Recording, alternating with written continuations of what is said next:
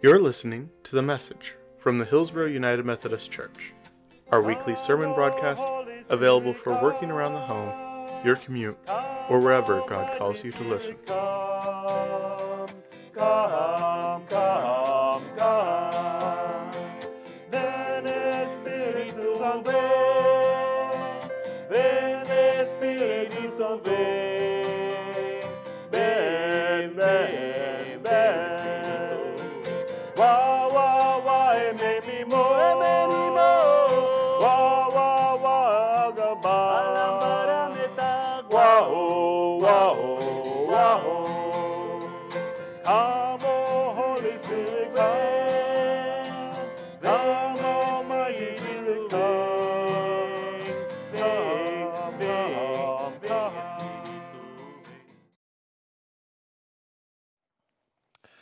Esta lectura es muy peligrosa. This is a very dangerous reading, this scripture that we shared this morning from the end of Matthew's gospel. It doesn't sound dangerous, maybe, to you, especially if you are um, an Anglo person. It probably sounds exciting, invigorating, challenging. You might imagine and hear that call to go and make disciples of all nations as even one that resonates well with the idea of making a more diverse and inclusive church. And it does. But the same passage is one of the foundational passages of Scripture that has been misused in horrifying ways for centuries. In 1452, more than 500 years ago. In 1452, uh, the Pope issued a papal bull called Dum Diversas, until it is different. And uh, in that papal bull, in that declaration, in that uh, authority, authorizing declaration, he said to the King of Portugal that you are responsible for sharing the gospel and that whatever lands you discover as a nation, and claim for yourself, you can do so in the name of the church in order to baptize and make disciples of those nations. This idea from the end of the Matthew's gospel became part of the, the Pope's justification.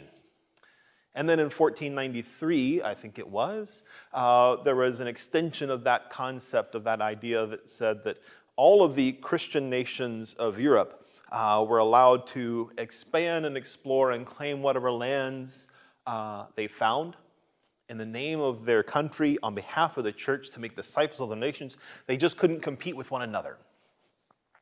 And those two papal bulls, along with some of the other authority uh, and work of the church in those centuries, became the foundation of what became known as the doctrine of discovery. That doctrine meant, in essence, what I just said that any European nation that showed up somewhere where there was not another European nation already claiming a land that was not theirs, they could claim it, declare it was theirs, and that they had the right and authority to do so. And so it became the underpinning justification for uh, the empires and colonization of the world in Africa, in North and South America, in Australia, in New Zealand, in Asia. This is a dangerous scripture. And that might sound like ancient history 570 years ago or whatever it was, but it was even quoted and referred to in US law into the 19th century, explaining why it is that we didn't owe reparations to the indigenous people who lived in this land. This is a dangerous scripture. Because you might hear that, because we can hear that as Jesus calling us to go and conquer in his name, to go and force people to be disciples in his name. And it's not hard to see that the problem is not maybe the scripture itself, but rather that, like almost all scripture, how we understand it says more about who we are than about what the scripture says. This is a dangerous scripture. As almost any passage of Scripture can be. We are called to make disciples, but listen carefully to what Jesus says here. Jesus does not say you are called to convert. Jesus does not say you are called to conquer. Jesus does not say to teach people how to be like you. What Jesus says is to make disciples, teaching them to do what I've commanded you. And there were lots of things that Jesus taught about. But the commands that Jesus gives us can really be boiled down to these love God, love one another, love as I have loved you. There's nothing about domination there. There is nothing about political power there. There is nothing about overwhelming someone there is nothing about making people follow the cultural customs that you're used to. This is a dangerous passage because we're so quick to misunderstand it, to twist it to our own perverse ends. So this passage has been is an underlying piece of the systems that we experience and see today that empower white people over people of color, that empower European colonial powers over indigenous people.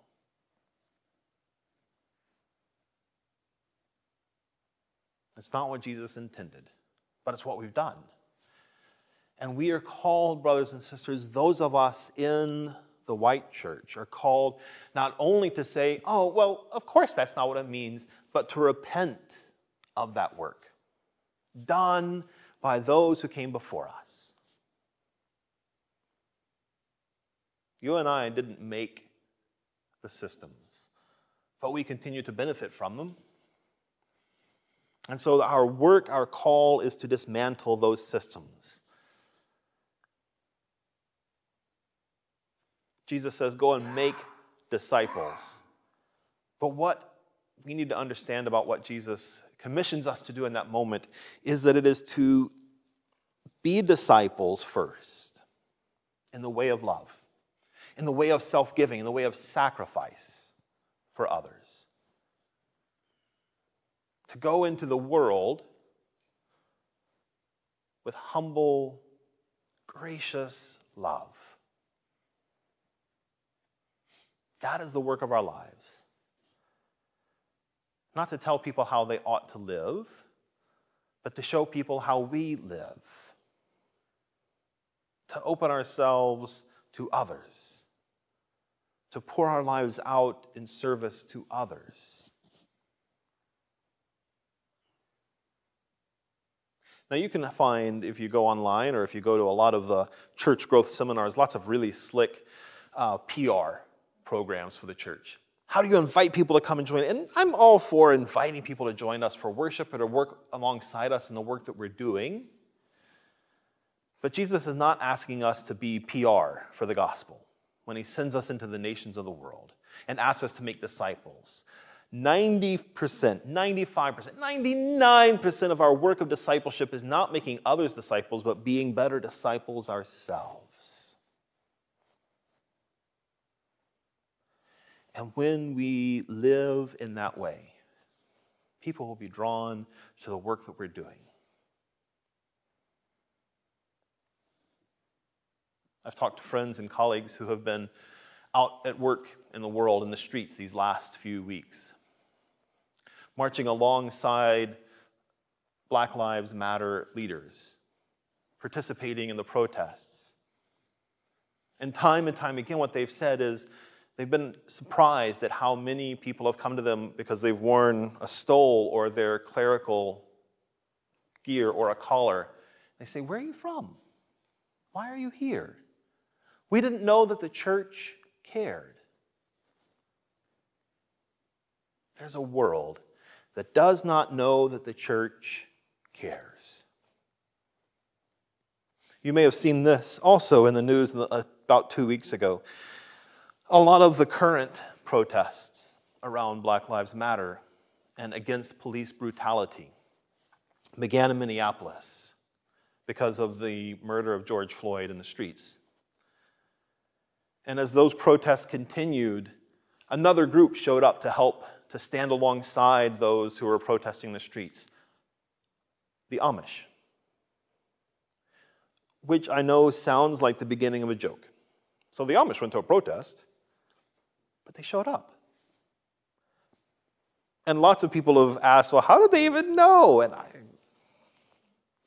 and look, I don't, I, I, I'm not telling you you need to be Amish, because I don't agree with probably most of the theology of our Amish brothers and sisters, and they would disagree with mine.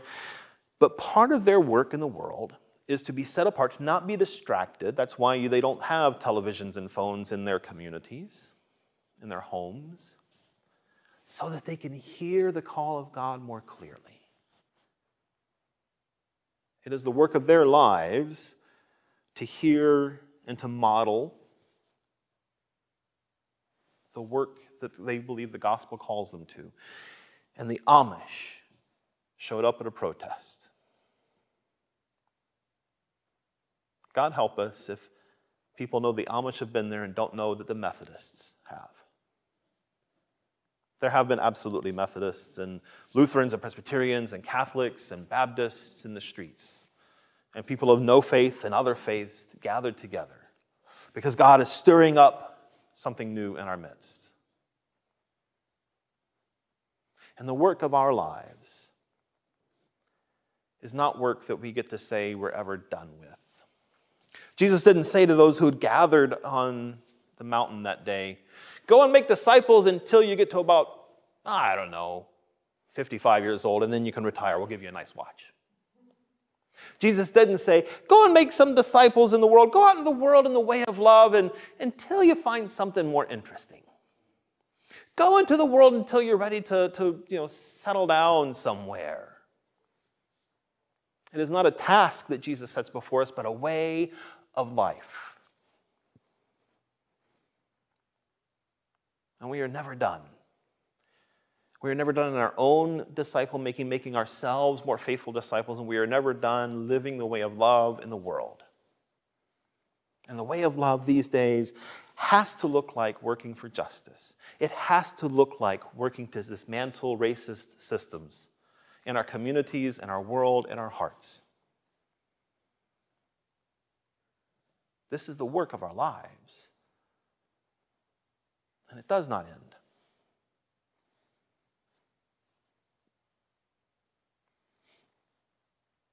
There is work to do. More than enough work to do. Just here. We are called. We are called to live out the commission that Jesus sets before us, not in the ways that has been twisted and misunderstood for five and a half centuries, but in the way that Jesus intended it. To be at work in the world by the way of love, to love God, to love others sacrificially, selflessly.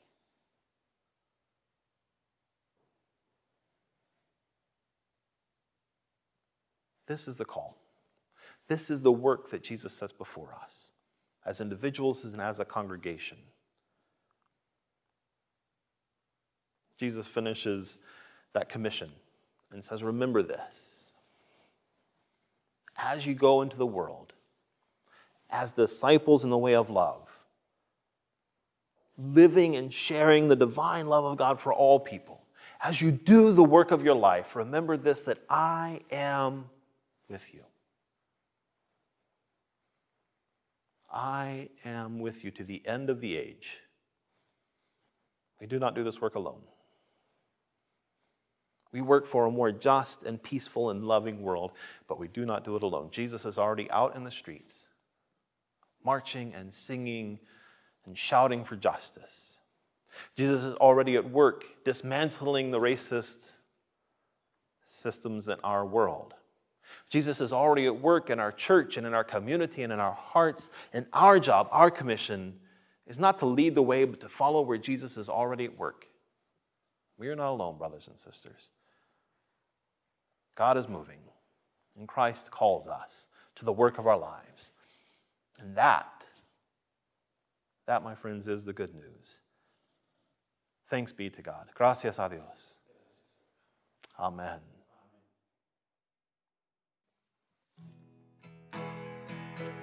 Thank you for listening to the message from Hillsboro United Methodist Church. Our senior pastor is Clay Andrew. Our pastor for Las Naciones Hispanic Ministries is Jorge Rodriguez. Our media ministers are Kevin Proctor, Janica Stewart, Perry Heun, Al Dietrich, Kristi Proctor, and Dave Rose. Presently, our live stream of services are available at 10 a.m. on the Hillsboro United Methodist Church YouTube page. You can find out more, like us on Facebook, or subscribe to our YouTube at hillsboroumc.org. Thank you. Everything we do is for the glory of God. Amen. Amen. Amen.